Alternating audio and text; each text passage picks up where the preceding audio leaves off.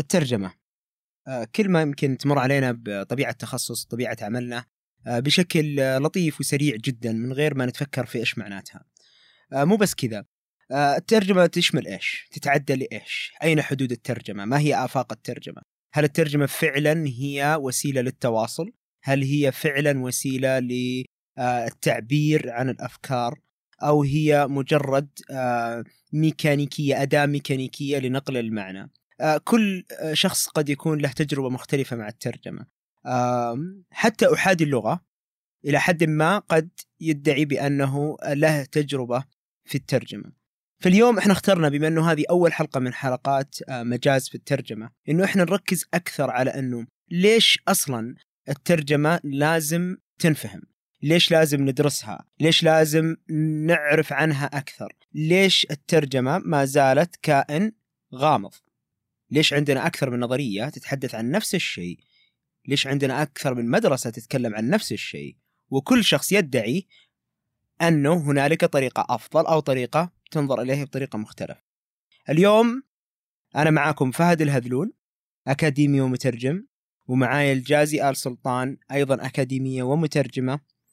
راح نحاول في أول حلقة من حلقات مجاز في الترجمة إنه إحنا نفهم ليش الترجمة تعتبر ظاهرة أو كيان ذو أهمية؟ ليش إلى اليوم إحنا ما زلنا ندرس الترجمة؟ ليش إلى اليوم نحاول نفهم الترجمة؟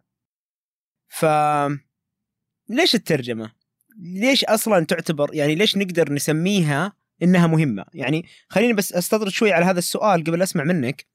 يعني الترجمة ما هي فقط مهمة مثلا للأدباء ما هي فقط مهمة الادباء لو نلاحظ. يعني على مر التاريخ مثلا نجد إنه في العصور عرفت مثلا أصلا بأنها قامت على الترجمة. آه نعرف أيضا إنه الآن الآن في سياسات تطبق في دول وتدعم مثلا حركة الترجمة وفي دول ثانية مثلا غير مثلا ما تدعم الترجمة عندها. آه، في ترجمة إلى لغتنا من لغتنا أمور كثيرة. فواضح إنه الترجمة كيان مهم. ليش؟ ليش نعتبره مهم أو ليش على الأقل من منظورك الشخصي إحنا نشوف إنه الترجمة شيء مهم. أوكي. بداية الترجمة مهمة لأنها just is. للي ما يحبون هذه النوع من الإجابات خلينا نبدأ فيها. الترجمة مهمة لأنها مرتبطة بكل شيء. من بداية بالفكر باللغة بإحنا كيف نتواصل إحنا كيف نعبر. في هذا السياق ما نقول مهمة. نقول أساسية. أنا أقدر أقول وأزعم وأتوقع الكثير يوافقني أنها حاجة وضرورة وليس يعني وليست بس مهمة. آه زي ما قلت الترجمة تنقل معرفة وتنقل ثقافة وتنقل آه فكر تمد الجسور التواصل بيننا وبين الآخر. آه الترجمة تشرح تثري تؤرخ وتخلد مثلا. ويمكن المنظور اللي بنتعاطى فيه اليوم شوي بعيد عن الفكر التقليدي في الترجمة أو التعريف التقليدي للترجمة. بننظر اليوم كيف أن الترجمة هي قضية لغة وقضية فلسفة. بالمقام الأول الترجمة قضية فلسفة.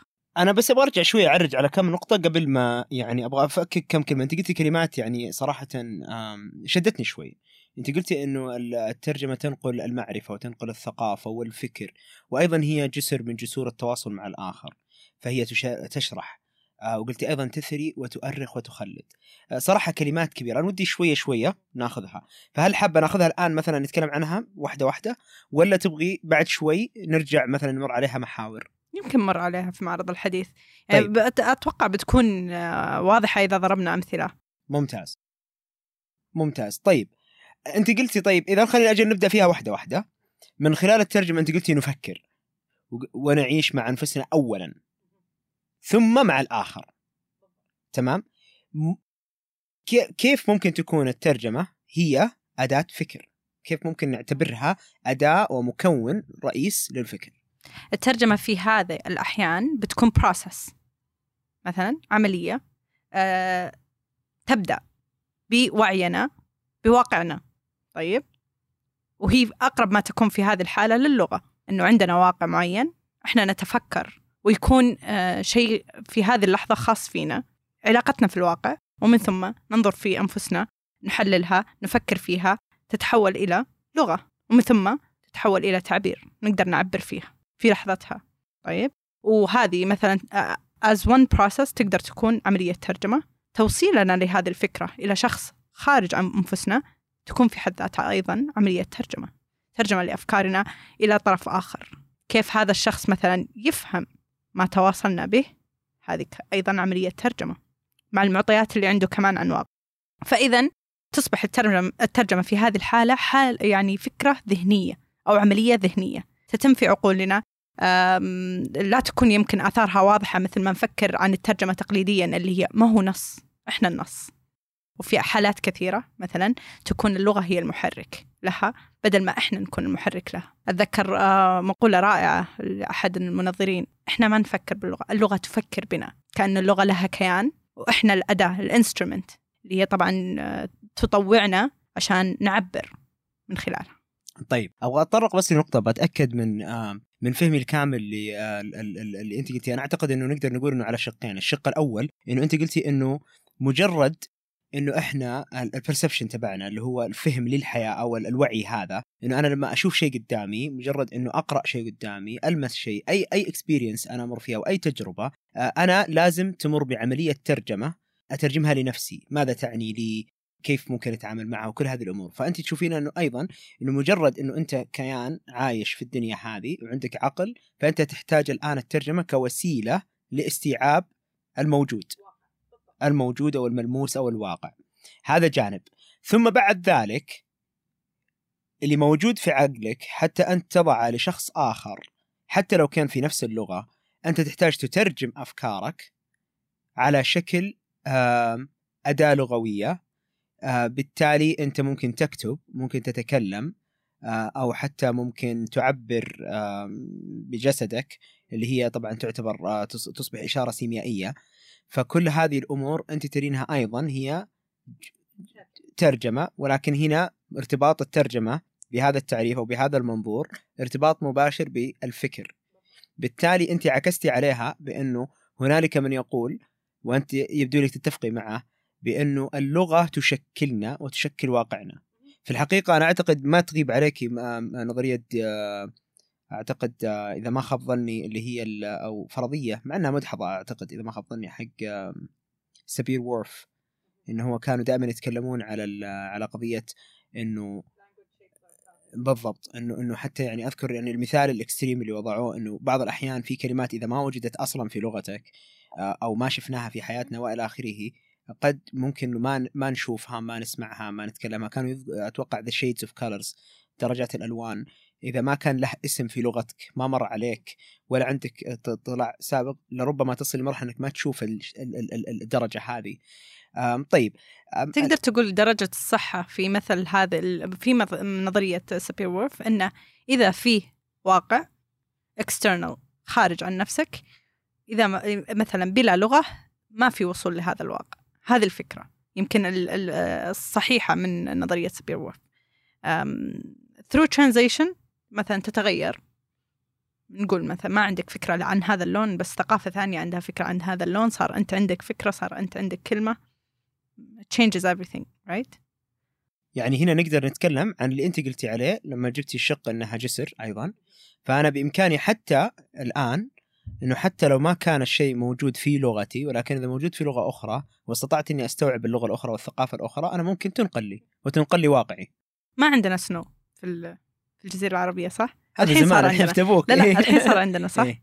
ما عمرنا قلنا إن ما نعرف نترجم ولا نفكر عن السنو ولا to perceive it you know الله يخلي Home Alone تعرفين فيلم Home Alone؟ آه أيوه أيوه صح؟ أتوقع هذا يا هذا أكثر فيلم اللي صدق اللي يعني يمكن صدم ال kids اي فكرة إيه. ال snow فكرة snow ترى صدق يعني لو تفكر فيها it's not hard to believe إنه في كلمة فكرة بعيدة عنك. حتى لو الشيء مو موجود في بيئتك. حتى لو عشت طول عمرك بدون snow ما هو معناته إنك ما راح تعرف تتكلم عنه أو توصفه أو يكون جزء من واقعك. فهمت؟ فال access بيكون موجود through translation at least ولا through مثلا الاحتكاك بالعالم بشكل عام. آه نعم أعتقد أنا من الناس اللي أيضا مؤمن مثلا بما أدري إذا هي نظرية ولا يعني ما أدري هي فكرة من عندي ولا أنا شفتها أو أو تجربتي إنه طبعا لما الإنسان مثل ما يسمى الآن في علم تعلم الآلة فعليا أنت تعطيه data تعطيه بيانات بيانات بيانات والآلة تبدأ تحاول تستوعب شيء الإنسان مثل كذا واصلا يعني هم في تعلم الآلة قاعدين يحاولوا يحاكوا فهم ال ال الإنسان يترجموا الإنسان صح؟ يترجمون صح خلينا نستخدم كلمة ترجمة لأنه حتى في. إذا شفت في سياق ال- ال- ال- ال auto ال auto development وهذه الأشياء. السيارات ال- لا مو ال auto sorry.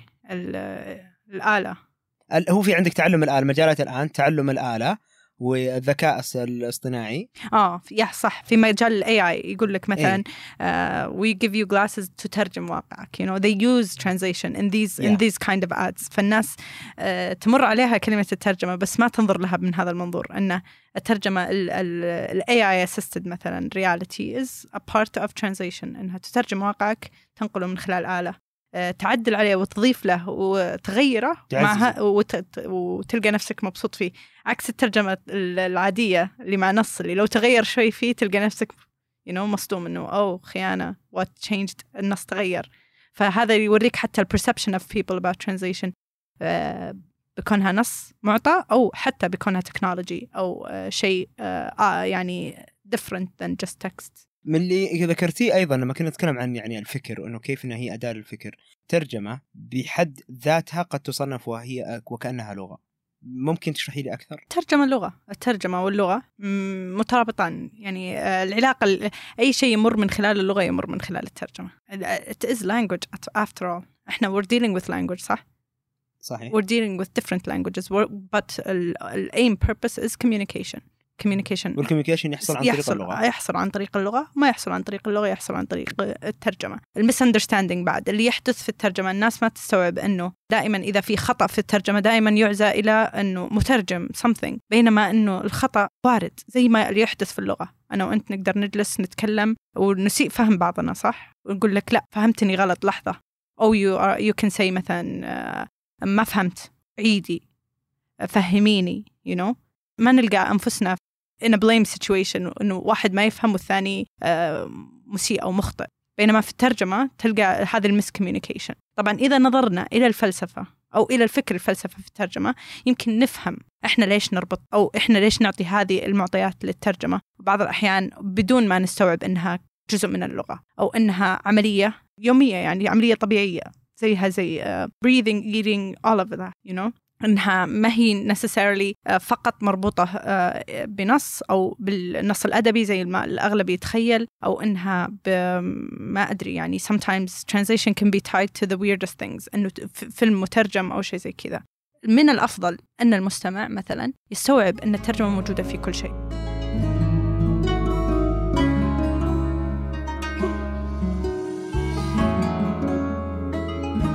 يمكن عشان كذا اليوم بنتكلم شوي بعيد عن ال... عن النص العادي. بنربط الترجمة بالفلسفة لأنها مو بس يوضح أهميتها في ترجمة أفكارنا وتواصلنا مع الآخر وإنما أيضا يشيد بها كقضية فلسفية. لعلها يمكن من أكبر قضايا الفلسفة بعد اللغة. مثلا إذا نظرنا للتصورات في تصورين رئيسيين مربوطة آه، مرتبطة بالترجمة والفلسفة. من ناحية فلسفية آه، شغلت الترجمة حيز كبير في الحوار الفلسفي. آه، فالقضية الكبرى التي شغلت الفلاسفة نقدر نقول من منذ أفلاطون هي بليتو اللي هو قضية النموذج والاستنساخ اللي نعرفها الحين. ورز النموذج والاستنساخ يا فهد؟ قصدك يمكن النص الأصل والمترجم أو اللي يسمونه المصدر وال- والهدف؟ بالضبط. ال perfect artwork اللي هو الأصل. والنسخة اللي like محرفة or whatever they think is اللي هو النص الهدف. فهذه قضية النموذج والاستنساخ من أكبر القضايا الفلسفية وارتبطت هذه القضية بقضية الترجمة. وطلعت من بعدها فكرين أو منظورين أو تصورين للترجمة. أحدهما يعتبر تقليدي اللي هو طلع بعد Plato اللي هو Platonic thought ومثلا الآخر يعتبر آه، فكر معاصر. نقدر نقول post structuralist اللي اللي يبح- بيبحثون عنه مثلا بالإنجليزية اللي هو post structuralist thought about translations الفكرين هذه دائما ما يضعون على أساس أنهم non compatible وما هو وما هو صحيح. وكأنهم أضداد أيوه يعني. إيوه. وإحنا اليوم يمكن ما بنروح ندعم واحد ونقول الثاني فيه يمكن ما ينفع أو شيء زي كذا. اثنيناتهم الفكر الفلسفي أصلا ما يقوم على أساس إنك تقول choose this or that. إنه انظر فيهم انظر كيف يستخدمون انظر إلى يعني تأثيرهم على مجال الترجمة ومن ثم أحكم أنت or uh, you choose uh, in a sense uh, how you question them. إحنا نبغى نفكر فيهم نتساءل عنهم ولا نبي نحكم عليهم. أوكي؟ المنظور الأول اللي هو التقليدي. بس قبل لا تنتقل للمنظور الأول أبغى أتكلم على النقطة الأخيرة اللي ذكرتيها. الترجمة حينما تكون أداة فكر. فانت إلى حد ما وجهتينا إنه ترى فعليا فعليا الترجمة مش مجرد إنه تبدأ من النص هي ممكن تبدأ في الأصل من فكرة فتشكل على شكل لغه كأداة كفييكل وثم ممكن تترجم حتى تنقل لوسيط آخر اللي هي اللغة الأخرى. فهذا من جانب يعني الفكر ممكن حتى تبدأ الترجمة فعليا من مجرد الاستيعاب. قد تكون ما تنتهي ما ما هو تبدأ. يمكن تنتهي بالاستيعاب. هي تبدأ بالاستيعاب وتنتهي إيه بالاستيعاب بالضبط. نظرت إلى واقعك ترجمته في مخك استوعبته انتهت العملية هنا. بعض الأحيان ما ما يحتاج فيها مثلا إنك آه، حتى تعبر عنها. تقدر تظل عملية ذهنية بحتة. هذا يعني هذا شكل من أشكال الترجمة. والشكل الآخر إنه ممكن بعد ما توقف عند الاستيعاب إنك أنت externalize it. أيوه تبدأ تصدر المعلومة هذه على باستخدام لغة ما. آه فأنت تترجمها الآن إلى لغة وثم إذا ترجمت لاحقا فهي عملية يعني فالترجمة تقريبا داخلة في كل آه أطراف ال- ال- ال- التواصل أو التواصلية إن إن إن, إن يعني إن صح التعبير. أبغى أرجع الآن للناحية الفلسفية اللي الآن ذكرتيها قبل شوي. آه كنت تتكلمي عن موضوع نموذج الاستنساخ والتصور التقليدي لل- لل- للترجمة. فقلتي إنه أكبر قضية يعني اللي شغلتهم حتى الآن اللي هي ال- ال- الاستنساخ وإنه إنه دائما في تصورين للترجمة. ال- التقليدي كيف ممكن نعبر عنه قلتي؟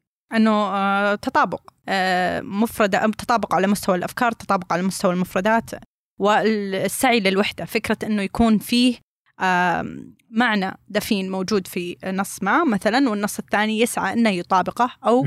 يكون مقارب له يكون مثلا الهدف إنه دائما يكون يسعى نحو وحدة آه، نقدر نقول عليها يعني في غالب الأحيان لن يدركها كأنك تقولي تقريبا تقريبا إنه أنا لما أشوف إنسان وأرسمه يا يكون رسمتي مطابقة تماما لملامحه؟ ملام- ولا ما في رسم ولا أصلا ما في رسمة. بالضبط. يو نو فيها خلل فيها عيب إنها تسعى للكمال لكنها لن تدركه. هذا التصور الأول إنه تصور التطابق وتصور الوحدة إنه تكون الترجمة في مثل هذا السياق هي التعريف البسيط للترجمة اللي دارجة الآن إنه نقل بسيط أو نقل أوتوماتيكي لمعنى من نص لآخر في آه، عملية الترجمة. التصور الآخر التصور اللي أنا أتكلم عنه شوي كثير اليوم اللي هو التصور المعاصر اللي هو يرى أن الترجمة مم، ما هي تسعى لمعنى دفين أو ما هي تبحث عن شيء أو وحدة لن تدركها. الترجمة تتفاوض وتعيد كتابة معنى في عملية معقدة تعتمد على معطيات عدة ويتعامل بها أطراف عدة وهذا اللي يهمني أنا. إنه فكرة الأطراف تعمل في عملية الترجمة. الشخص المتقدم لطلب الترجمة المترجم نفسه المدقق بعد المترجم في حالات يكون في مدقق القارئ أو المتلقي للترجمة مين المتلقي للترجمة.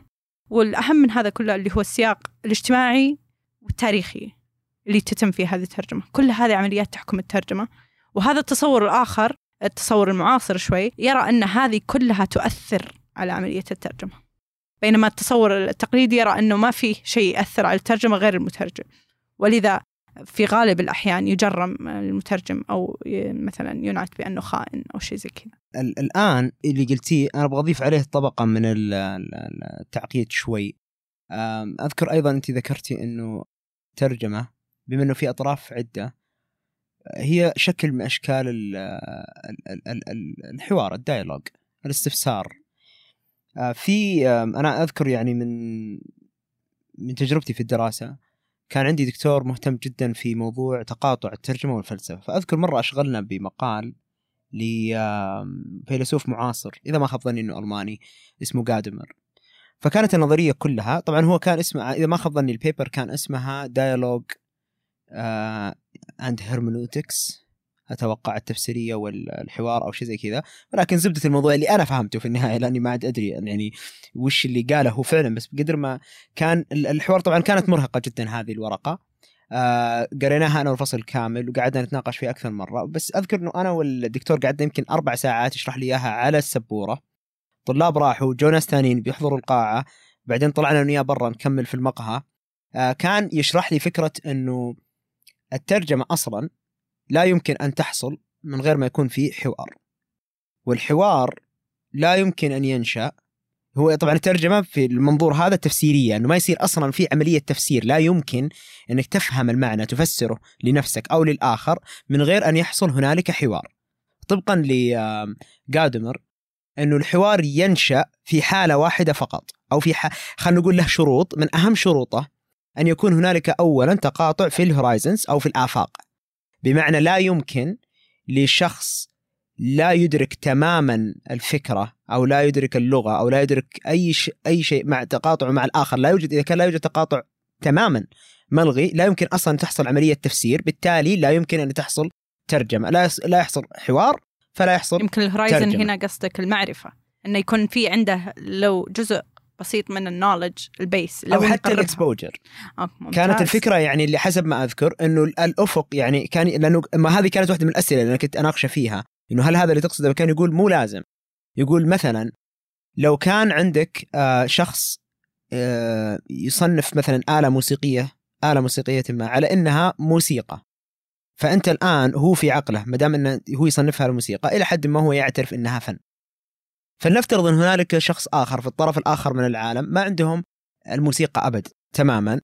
فإذا كان إذا جاء يسمع هذه الموسيقى هو يعرف إنها صوت ولكن التقاطع وين فصل عندهم؟ وين ال horizons ما تلتقي؟ هو لا يصنفها على إنها شكل من أشكال الجمال. قد يقول إنها يعني صوت مزعج لا أكثر أو شيء يصدر صوت لا أكثر ولا أقل. فهو الآن ما يستوعب. فبالتالي الآن كيف بتناقشه مثلا بعدها عن جمالية الموسيقى والنوع مثلا ال tones كيف طلعت كيف نزلت وإلى آخره؟ لأنه هو لا يفهم أصلا فكرة الموسيقى بحد ذاتها.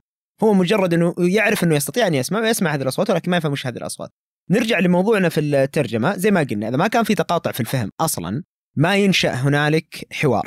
إذا ما نشأ حوار لا يمكن التفسير. لا يمكن أن يكون أو لا يص... لا, لا يستقيم التفسير. فجزء من الحديث هذا كله كان أيضا أن هنالك شرط آخر في إنه السؤال طرح السؤال بحد ذاته ممكن يا إما يفتح الأفق الهورايزنز هذه يفتحها بحيث إنها تصل لمرحلة تتقاطع أو ما يكون السؤال سليم فما تتلاقى الآفاق. فهنا يعني اللي قال يعني هنا يستخدمه هو إنه السؤال بحد ذاته إذا طرح بشكل صحيح هو الآن شكل من أشكال آه، آليات الترجمة.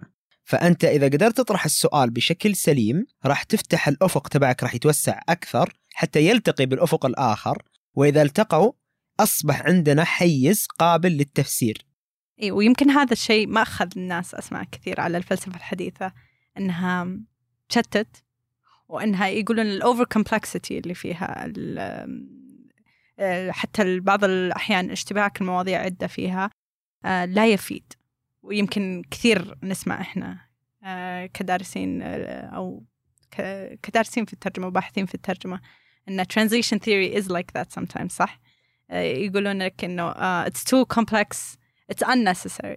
وغير مطلوبة في مجال الترجمة يعني المترجم اللي يشتغل في الفيلد يرى أنه أنا عندي نص أنا بشتغل عليه. Whatever you say ما ينطبق عليه وهنا أنا أختلف معهم. تقدر تشتغل على النص وتقدر تفكر فيه في نفس الوقت. تقدر تفكر في دورك آه، في نقل هذا النص. من هذا المنبر إحنا نتكلم اليوم عن لماذا الترجمة ولماذا مثلا المنظورات المختلفة في فلسفة الترجمة؟ خلينا نقفل شوي موضوع الفلاسفة أحس اشغلونا الترجمة أشغلت الفلاسفة. بس أنا بي كنت بوصل له بهذه النقطة ان الترجمة أشغلت الفلاسفة لأنها وطلعت في أفكار وطلعوا فيها بأفكار وتشعبات جدا دقيقة وجدا متنوعة أنصح بصراحة بال يعني قراءتها. وهذا يؤكد إذا شغلت الفلسفة ونعتبر إن الفلسفة is a way of thinking about us our present our future فإنها يؤكد على أهميتها فكريا. وكمهنه أحس وكفن أيضا. الحين مع كل هذه المعطيات ليش ما زلنا نعرف الترجمة بأنها مجرد نقل بين نص إلى نص بين حوار وآخر؟ وكيف ممكن نقدر نعرف الترجمة بشكل يختلف قليلا ولكن يعطي الترجمة حقها؟ أم شوف أنا أقول دائما التعريف البسيط هذا لأنه هو التعريف البسيط والمتاح والدارج والمعمول به حتى في المهنة. يعني آه، فهد you work in translation booth صح؟ في آه، قمرة مترجم تشتغل. يو sit next to your colleague. وتبدون تترجمون. وتبدون تترجمون لمؤتمر ما صح؟ آه، لو أسأله في اللحظة هذه عرف لي عملية الترجمة. بيقول أنا الآدمي قدامي يتكلم في آدمي يحتاج مني أنقل ولا أفهم. فبيقول لك أنه الترجمة نقل نقل حتى نقل حي في هذه اللحظة. لكلام آه، أو معطيات من شخص إلى آخر. ويرى أنه مثلا في هذه العملية هو لا وجود له. مع أنه أي أحد مثلا يقدر يجلس ويسمع اللي تم في هذا ال booth مستوعب أنه يسمع من شخص ثالث بين الشخصين إنه آه، في خاصة للي مثلا already عندهم اللغتين اللي قاعد يسمعها والترجمة يحس إنه يعرف إنه في اختلاف، يعرف إنه في appreciation، يعرف إنه مثلا المترجم أبدع، يعرف إنه مترجم wow this is different this is new، ففي عملية تقدير لعملية الإبداع في الترجمة، مع هذا مستعد كمان إنه يبسطها إنها نقل بسيط لنص. ببساطة لأنه that is what is acceptable about translation. أعتقد يعني معك حق في النقطة هذه إنه نقدر نقول أيضا إنه هو أكثر شكل دارج من أشكال الترجمة اللي تكون تصرخ في وجهك ان هذه ترجمة. لأنه مثل ما ذكرنا سابقا وأنا أتفق معك كثيرا إنه مجرد إنه أنت تستوعب عالمك أنت تترجم هذه الأمور إلى ذهنك حتى يستوعبها. وأيضا مجرد إنك قادر على التعبير عن ذاتك فهذا شكل من أشكال الترجمة. ولكن غالبا لا نتفكر بهذه الطريقة ولا نعتبرها ترجمة. لأنها ما هي واضحة بوضوح إنه يكون هنالك وسيط أو شخص أو يعني حاجز واضح ونحتاج نخترقه ونستخدم الترجمة كوسيلة فيه.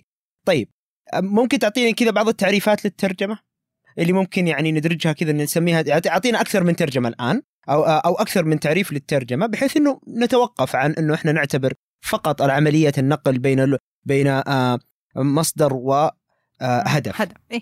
حدد دائما نقول للي يسأل تعريف الترجمة دائما it's always good إن الواحد يحدد ما يعنيه بفكرة الترجمة. وفي أي شكل من أشكالها ترانا دائما نقول نص نص نص نص كأنه في بس مكتوب you you know, ترجمة مكتوبة. إحنا في أشكال الترجمه متعددة في المكتوبة في المسموعة في المرئية. آه في آه نقدر نعرف الترجمة مثلا كعلم تتداخل مع أفرع في المعرفة كثيرة. في هذا الأحيان أتوقع يختلف تعريفها. آه، الترجمة بعد تقدر تعرفها بحسب الأغراض آه، اللي تستخدم لها.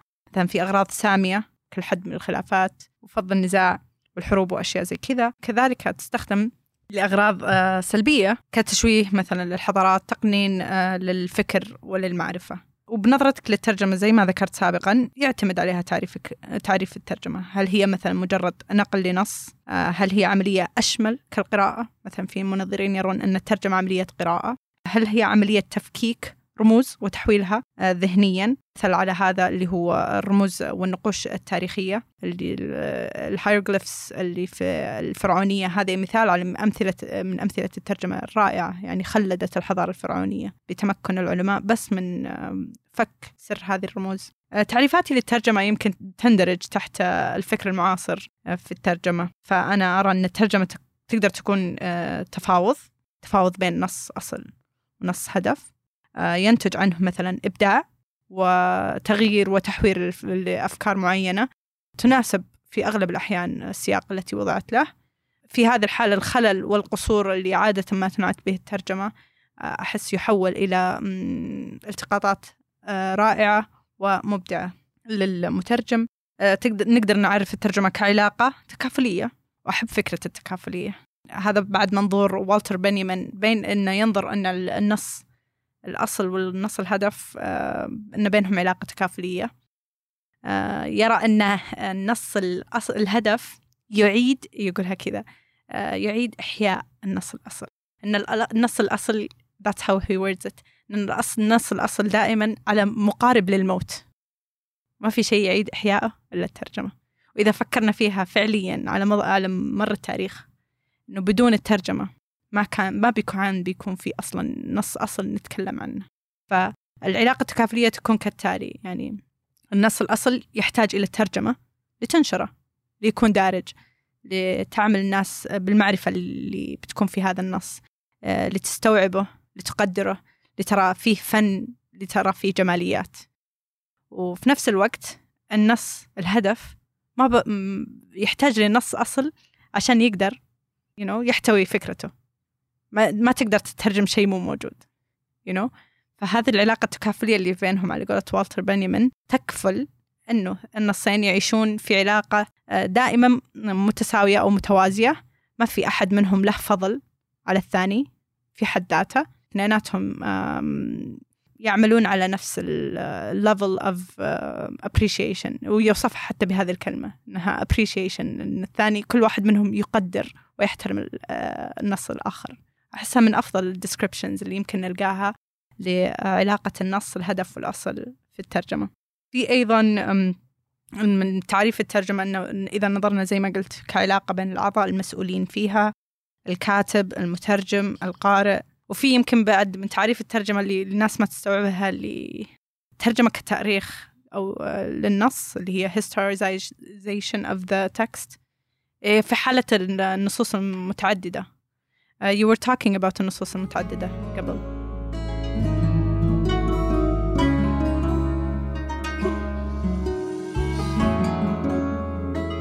تذكرين خوينا بأربع ساعات اللي قعدنا نتناقش وياه؟ نفس الجلسة هذه آه طلعنا أو كنت يعني يعني صراحة كان من الناس اللي كنت جدا عجبتني في يعني القراءة ال- في في موضوع الهرمنوتكس وطرح السؤال وإلى آخره وكيف أصلا يعني يرتبط الترجمة.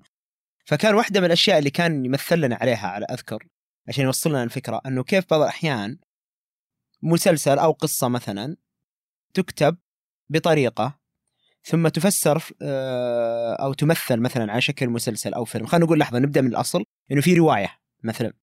الرواية هذه ممكن آه، في وقت صدورها يصير لها رواج تمثل. بعد فترة مثلا مضي 20 30 سنة يرجع يعاد تمثيلها ولكن المخرج أو كاتب النص اللي أخذ استوحاة من ال- ال- الرواية نفسها يغير في الأشكال. فغالبا غالبا اللي يحصل هنا لما يصير في تغيير أنت لما تتفرج الفيلم راح تفقد أشياء راح تكتسب أشياء راح تغير حتى بعض المفاهيم. فعلى طول جاء في بالي تجربة حصلت معي في 2012 آه كنت أقرأ آه رواية آه للتسليه يعني من الروايات السريعة هذه. أذكر كنت كان عندي سفر طويل فاحتجت إني أنا يعني أقرأ أي حاجة فكنت وقعت على رواية اللي هي اللي الآن معروفة بالجميلة للوحش ولكن النسخة اللي قرأتها كانت معاد كتابتها على أنها حصلت في نيويورك. وبنفس يعني خلينا نقول المعطيات نفسها setting يعني اختلفت؟ ال setting اختلف. كان في وقتنا الحاضر. أها. يعني مثل يعني كاننا نقول مثلا نيويورك في عام 2000 2010 so street gear وكذا نيويورك style نعم وفي قطارات وسيارات و apartments حلو. بس مثلا لما نيجي نقارنها مع الرواية الأصلية حق الجميل الوحش فهي تقريبا حاصلة زي اللي نقدر نقول في ال medievals أو أو يعني في أوروبا القديمة فكانت يعني مختلف تماما. في كان عندنا مثلا الحصان وال والعربة وكان عندنا مثلا القصر وإلى آخره. الثانية ظاهر إذا ما خاب ظني أذكر إنها كانت في في يعني آه، شقة فارهة وكانت في مدينة نيويورك زحمة الشوارع التاكسي وإلى آخره. اللي شد انتباهي وعلى طول لما هو قال الكلام هذا آه، شرحه كيف إنه أصلا هنالك أكثر من طريقة للفهم أكثر من وجه للفهم آه، آه، اللي شدني إنه على طول رجعت سويت زي الم- المقارنة السريعة في مخي وكانت ملاحظتي إنه أنا بطبيعة الحال مين ما تقريبا مننا ما شاف أفلام ديزني آه، أو مسلسلات ديزني و آه، فكان يعني عندي تصور عن الجميل الوحش بشكل ما. حلو؟ بعدين قرأت هذه الرواية الجديدة اللي هي م- مجرد إعادة تصوير لواقع الفكرة أو واقع ال- الرواية. استمتعت فيهم الثنتين. كل واحدة لها تجربة مختلفة. ولكن اللي اكتشفته إنه المعنى كان واحد. المعنى الأصل واحد. فكأنه المعنى الأصل واحد ولد لي معنيين مختلفة ولكن كلها في النهاية رجعت إلى هدف واحد. فكان أنا بالنسبة لي المستخلصات اللي كان مثلا خلينا نقول الأفكار اللي مزروعة في القصة الأصلية وصلتني مع الشكل الآخر. بالرغم لو نجي نحللها شوي نجد إنه الرواية الرواية المكتوبة. الأصل. ترجمت مرة إلى فيلم. آه، فمثلا فكانت أكثر أمانة لأنها كانت تصور الحقبة الزمنية وأمور كثيرة بمثلها. فهذه واحد الترجمة الأولى. الترجمة الثانية لما ال- الرواية أعيدت كتابتها حتى تتماشى مع المنظومة الحالية في الزمن الحالي فتغيرت من عصر ما إلى عصر حديث. حتى أشكال ال- ووصف الكاركترز الش- الشخصيات في الرواية اختلفت. فالآن هنالك تمثيل ثاني لنفس ال- ال- الرواية الأصلية إلى شكل آه، مكتوب أيضا.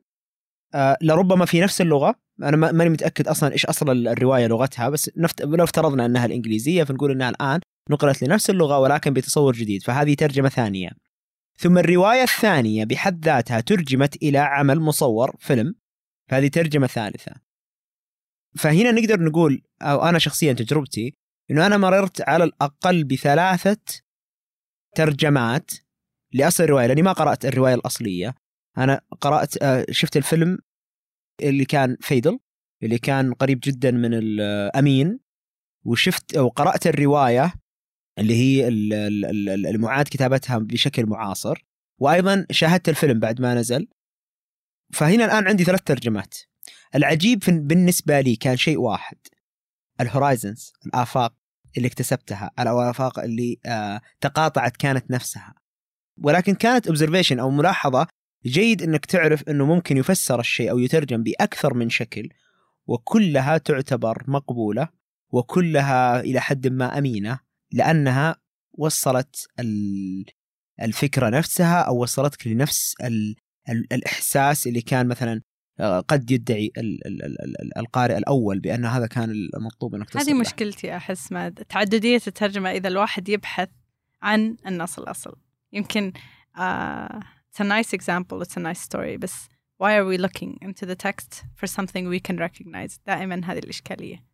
إذا إحنا عارفين أصلا أنه بيكون Beauty the Beast في نيويورك ليش نقعد نفكر أنه نبي نقارنها بالقصة الأصلية؟ مو لازم أشوف كيف بتكون مشابهة. هذه دائما ال idea هذه هذه مشكلة الفكر التقليدي. شفت إنه يتأصل فينا بدون ما نستوعب إنه إحنا can just appreciate it. نقدر نقول انه تعجبنا.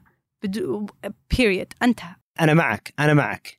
ولكن هنا قد يدعي البعض إنه أنت اللي تتكلمين عنه إنه أنت تنظر إلى الترجمة كونها كيان مستقل الآن جديد. فبذلك يفترض أو يعني كانك تقولي يفترض بين نناظرها بالطريقة هذه. هذه نظرة ولكن ما زال هنالك النظرة التكافلية. برجعك للتكافلية. إذا إذا أصلا آمنا بمبدأ التكافلية بانه النص المترجم لا يوجد من غير النص الأصل بطبيعة الحال راح يقارنوا بعضهم البعض حتى وإن كانوا متعاونين. يعني حتى وإن كانت العملية ناجحة العلاقة ناجحة أصلا بينهم. أنا أعتقد هذا يبرر كثيرا النظرة حتى وإن كانت تعتبريها تقليدية ولكن اعتقد أعتقد إنها مبررة. لأنه إذا إذا ما اتفقنا أصلا إنه فكرة إنه هم متكافلين ووجود الأول لا لا يمكن أن أو الوجود الأول يسهم في وجود الآخر قلنا وجود الأول يسهم في وجود الآخر بس ما يسهم إنه يكون exactly like it هذه المشكلة إنه دائما في بحث عن التشابه. التشابه موجود في الفكرة. ليش يكون موجود في المحتوى؟ ليش يكون موجود في ال packaging ليش؟ هذا هو ال retranslations تعتبر من أفضل الأمثلة على آه، فكرة التكافل اللي ذكرناها في الترجمة.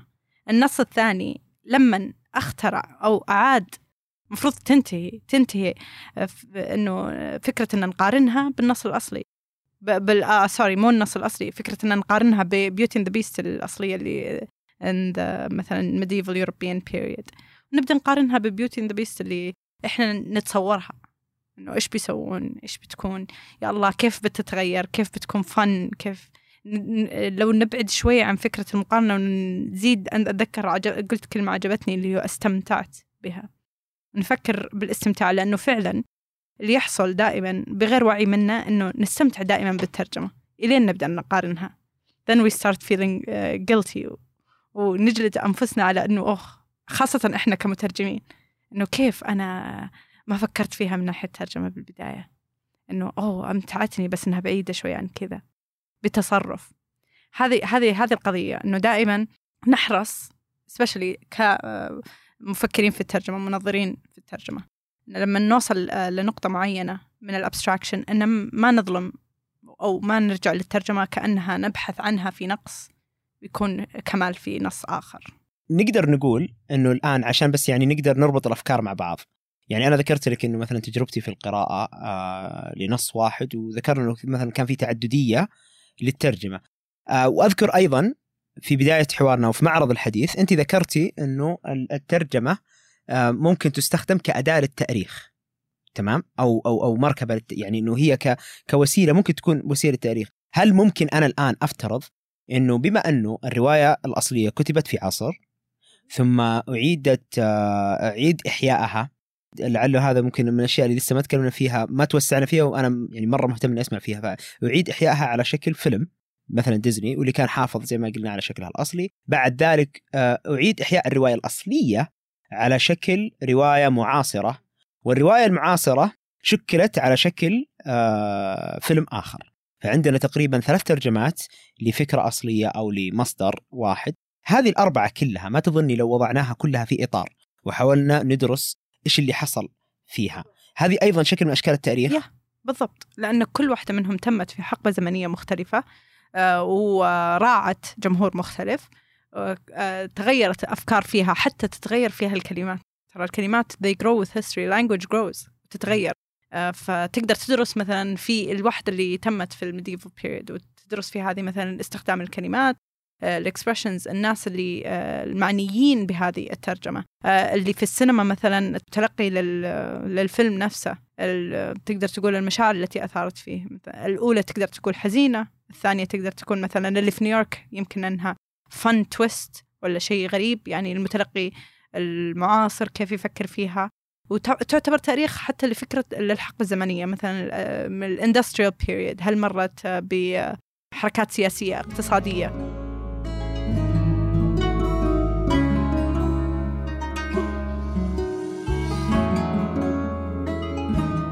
طيب ذكرتي أكثر من مرة إنه الترجمة هي شكل من أشكال بعث الحياة في النص أو في المصدر. بقى من اليوم وطالع ظاهر ما إني قايل النص بقول الكيان المصدر ال- الكيان ممكن يكون فكرة ممكن يكون يعني أكثر من شغلة. فيعني إذا استخدمنا النص سامحينا. والترجمه أنت قلتي إنها ممكن تكون شكل من أشكال إعادة الإحياء كبعث. كيف؟ يمكن إذا ضربنا المثال تتضح أكثر. يمكن من الأمثلة المشهورة لنص آه، اكتسب يعني شهرة خارج نطاق ال- ال- النص الأصلي اللي هي في الأعمال الأدبية. أعمال الكاتب الأمريكي أدغار آلان بو آه، هاجرت إلى الفرنسية وراجت وحظت يعني على باهتمام أكبر بكثير من الاهتمام اللي ح- حاظت فيه بال أو حازت عليه في اللغة الأصلية في الإنجليزية. نتج عن هذا اهتمام في أع- أعمال أدغار آلان بو نتج عن هذا مثلا اهتمام في اهتمام في الثقافة الفرنسية والأدب الفرنسي ب style أو كتاب نوع كتابة أو نوع الطرح اللي كان يستخدمه أدغار آلان بو. طيب الآن يعني كل مستمع لنا أنا أعتقد يتبادر إلى ذهنه إنه في عندنا مشكلة. المشكلة هذه إنه عرفنا الترجمة كأداة للفكر. أيضا هنالك قلناها أداة للفكر قلنا إنها أداة تواصل. قلنا أيضا أداة للتأريخ وأنها ممكن آه، تبعث الحياة. فهذه أشكال من أشكال الترجمة. أعتقد أنت شخصيا أعطيتينا ما لا يقل عن أربع تعريفات. أيضا قلتي كشكل من أشكال التفاوض شكل من أشكال التكافل. كل هذه التعريفات الآن مربكة صراحة. أو على الأقل في ظاهرها مربك. إنه أنا لما يكون عندي شيء واحد ويعرف على أربع أشكال. أنا أتخيل يجيك واحد يقول لك بيجيك فلان بيضربك كيف شكله؟ والله ممكن يجيك طويل ممكن يجيك قصير ممكن يجيك نحيف ممكن يجيك دب. أنا بصير أي واحد أشوفه خايف منه لأنه مربك الأمر. أنا ما ما أعرف أنا أتعامل مع مين. ما تظني إنه هذا بحد ذاته مشكلة في هو الترجمة. فعلا مشكلة. فعلا أن أكبر مشاكل الترجمة الناحية النظرية بالذات هي أنها ما لها تعريف ثابت أو شامل أو عالمي زي ما يحبون يقولون universal uh, theory يعني ما لها شيء um, وما أرى أنها مربك وتو بي honest إذا الشيء يربكنا ليش لازم يعني نريح نفسنا in the moment to know يعني how it goes ولا how it shapes a certain thought. أنا أرى أنها ما هي مشكلة صراحة. أرى أن الأبعاد المختلفة اللي في آه، أو تمنع أو تحول دون حصر الترجمة في فكرة معينة أنا أرى أن هذه الأبعاد جدا مثرية. أنا آه، كباحث في الترجمة أقلها تقدر تقول اليوم تقول بأشتغل على فكرة كذا اللي تنظر إلى الترجمة على أنها كذا you know? وبأبحث وبأشوف كيف أقدر أفهم عالمي من خلال هذه الفكرة كيف أقدر أصنع معرفة من خلال هذه الفكرة كيف أقدر أثري ثقافتي من خلال هذه الفكرة وفكرة اليونيفرساليزم أصلا المشكلة إذا إحنا نحاول نحد شيء ما له حدود معناتها بنخسر أشياء كثيرة صح؟ لو نحاول نطلع نظرية واحدة بتكون على أساس أو تطابق أهواء مين؟ مثلا إذا بنقول أن الترجمة من ناحية ثقافية نح- نحصرها بأي ثقافة؟ بالإنجليزية؟ بالعربية؟ هل هذا مثلا شيء أو هل هذا عادل للعالم؟ أشمل أنه يكون فيه مثلا نظرية واحدة مرتبطة بثقافة واحدة مرتبطة بفكر واحد مرتبطة مثلا بتاريخ واحد؟ طيب الآن هذه الإشكاليات يعني أنا أعتقد هي بحد ذاتها اللي صنعت دراسات الترجمة. بمعنى أنه لو ما كان فيه تعددية في في المناظير في الابروتشز أو طرق النظر إلى الترجمة فعليا ما كان يعتبر تخصص قائم بحد ذاته. آه، أعتقد أيضا إنه الاشكال الترجمة وطريقة استيعابنا للترجمة لأنه حتى لو ترجع لمدارس دراسات الترجمة وترجع مثلا تأخذها على شكل حقب زمنية أو مدارس تجد إنه كل فترة وفترة نظر للترجمة بطريقة مختلفة. يعني مثلا الآن إحنا في عصر يسمى بال DTS اللي هو Descriptive Translation Studies دراسات الترجمة الوصفية. بينما يمكن زمان كانت أكثر prescriptive آه، اللي هي وصف اللي كانت اللي هي إنه يوجد طريقة صواب وطريقة خطأ للترجمة. الآن لا بدأنا يعني نمضي قدما لعصر ننظر فيه كيف ترجمت لماذا ترجمت بهذه الطريقة. أعطني مبرر مقنع والله يستر عليك. فتقريبا هذا الزمن اللي إحنا فيه. هذا كله يدفعني لسؤال آه، أنا بالنسبة لي يعتبر أكثر آه، أهمية. الآن طبعا نقدر يعني أعتقد إنه it's safe to say قالتهم في الأبحاث إنه من الآمن جدا إنه إحنا نفترض إنه الترجمة قد تكون لها شكل من أشكالها إنها مجرد تجربة. أنا عندي حاجة نص كيان أبغى انقله لغة أخرى لتسهيل التواصل لا أكثر ولا أقل وأوقف هنا عند هذا التعريف.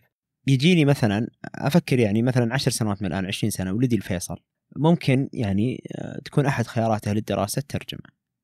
بما أنه يعني عنده تجربة آه، مثلا فلنفترض أنه أصبح تقريبا مع هيمنة اللغة وإلى آخره بتكون عنده إمكانية للتحدث باللغة الإنجليزية واللغة العربية. فقد يسألني سؤال أو يطرأ عليه خلينا نقول تساؤل آه، الترجمة بحد ذاتها كدراسة ما لم ما عاد أصبحت مهمة ما عاد يهمني كثير إني أنا أدرسها. لأني أنا أستخدم لغتين. يعني ممكن يقول أنا أستخدم هذه اللغتين وأفهمها الثنتين فأنا ما أحتاج فعلا أصلا ترجمة بينهم. كيف ممكن تساعديني إنه أنا أشرح له أهمية الترجمة وإنها أعمق من كذا بكثير؟ هذا السؤال باي ذا من طلاب ثانوي مقبلين على الجامعة؟ ما قد سمعته ولكن بعض الاحيان تستشعره. أحس إنهم يفكرون إنه ترجمة لغة. يحطونها أحس if we have a camera مع على الطلاب في هذاك اليوم اللي يختارون فيه التخصصات.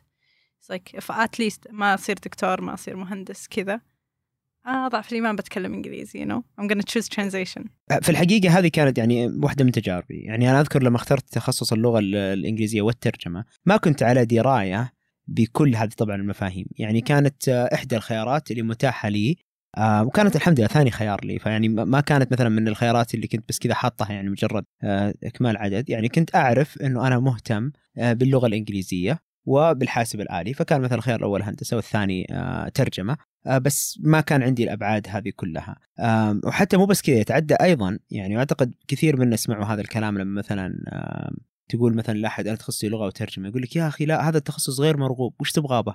ترى اللغة الإنجليزية كلنا نتكلمها والآن ما ما تحتاجها. أعتقد إنه من الآمن أيضا ان نفترض إنه هذا التساؤل ما عاد أصبح فقط يعني مستقبلي. هو أصلا ماضي ماضي وحالي ومستقبلي.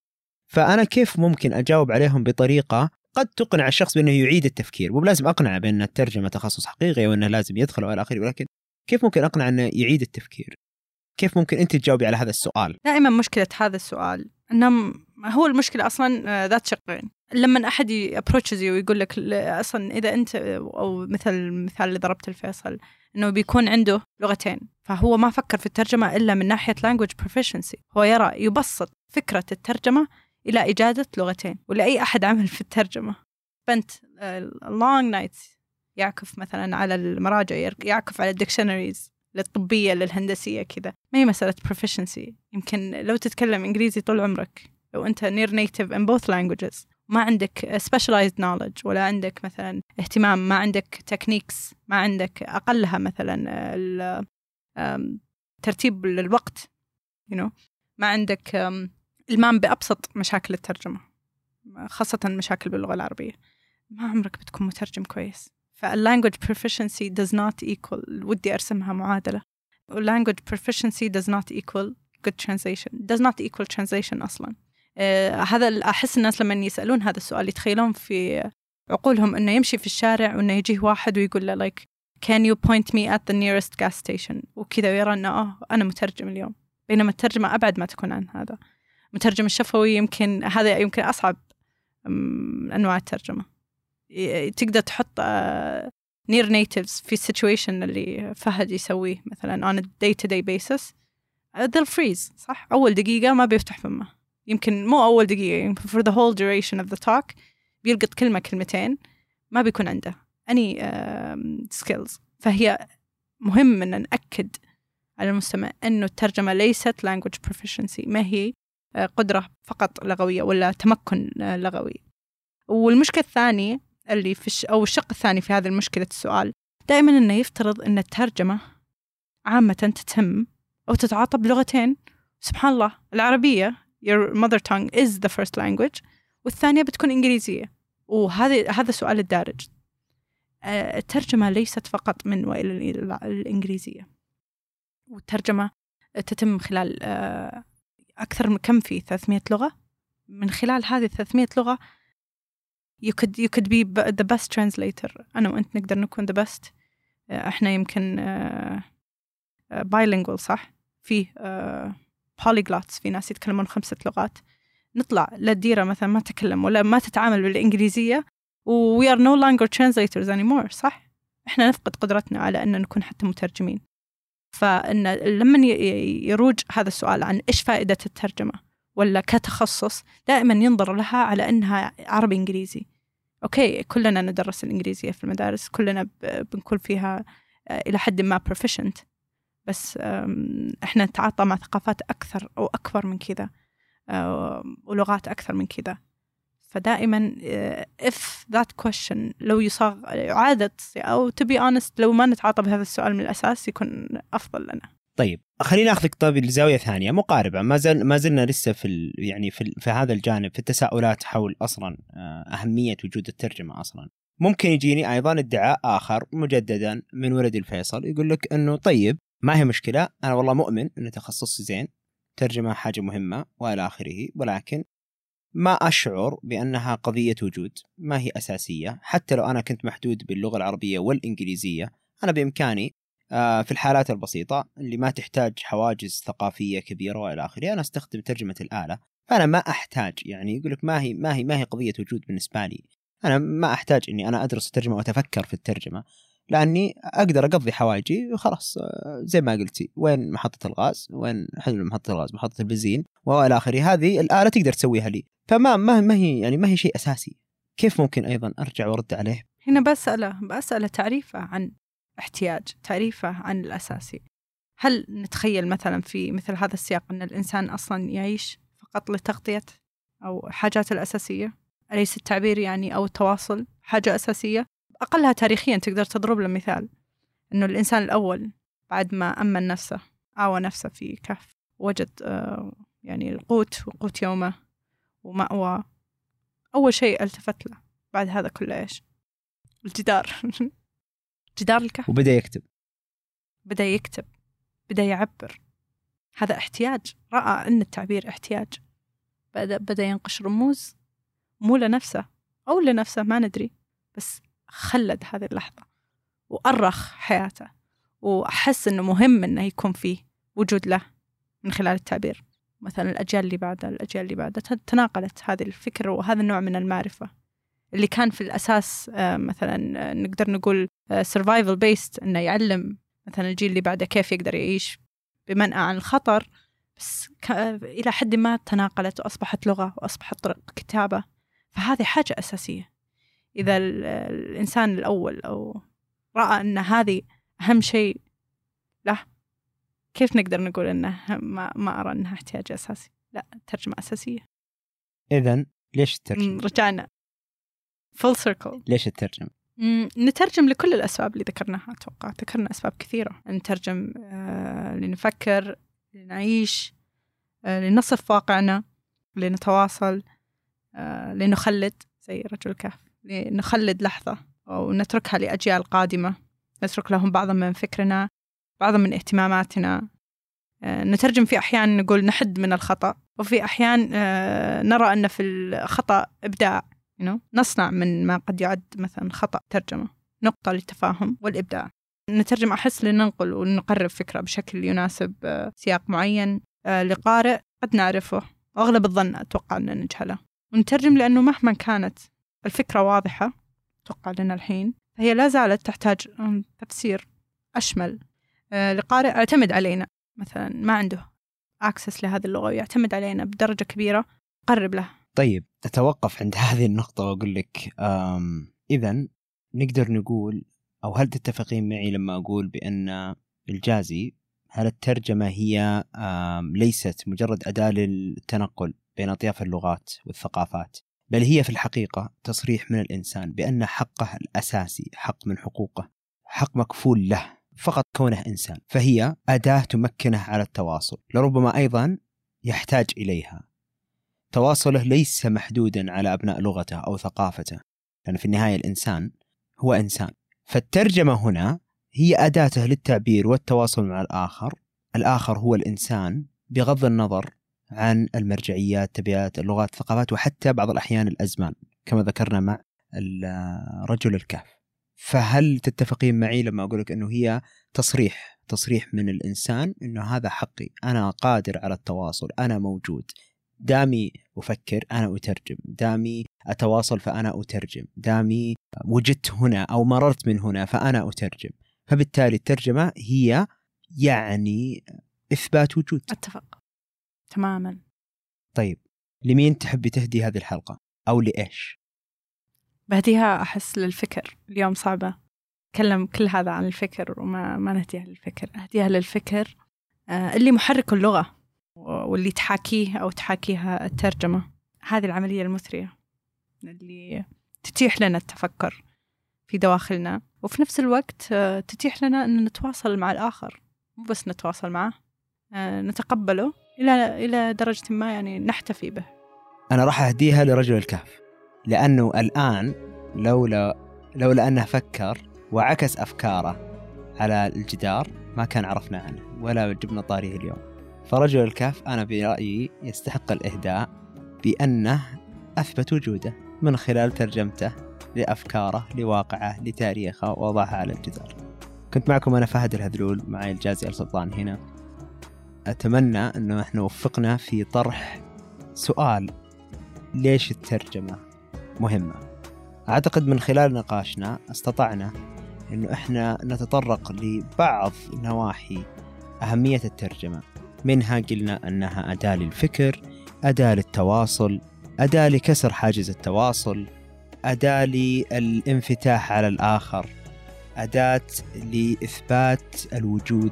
فأنا أعتقد أنه حلقة اليوم مربكة قد تكون مربكة لكن أتمنى في حال من الأحوال أنه إحنا استطعنا أنه نفتح آفاق جديدة للتفكير حول الترجمة.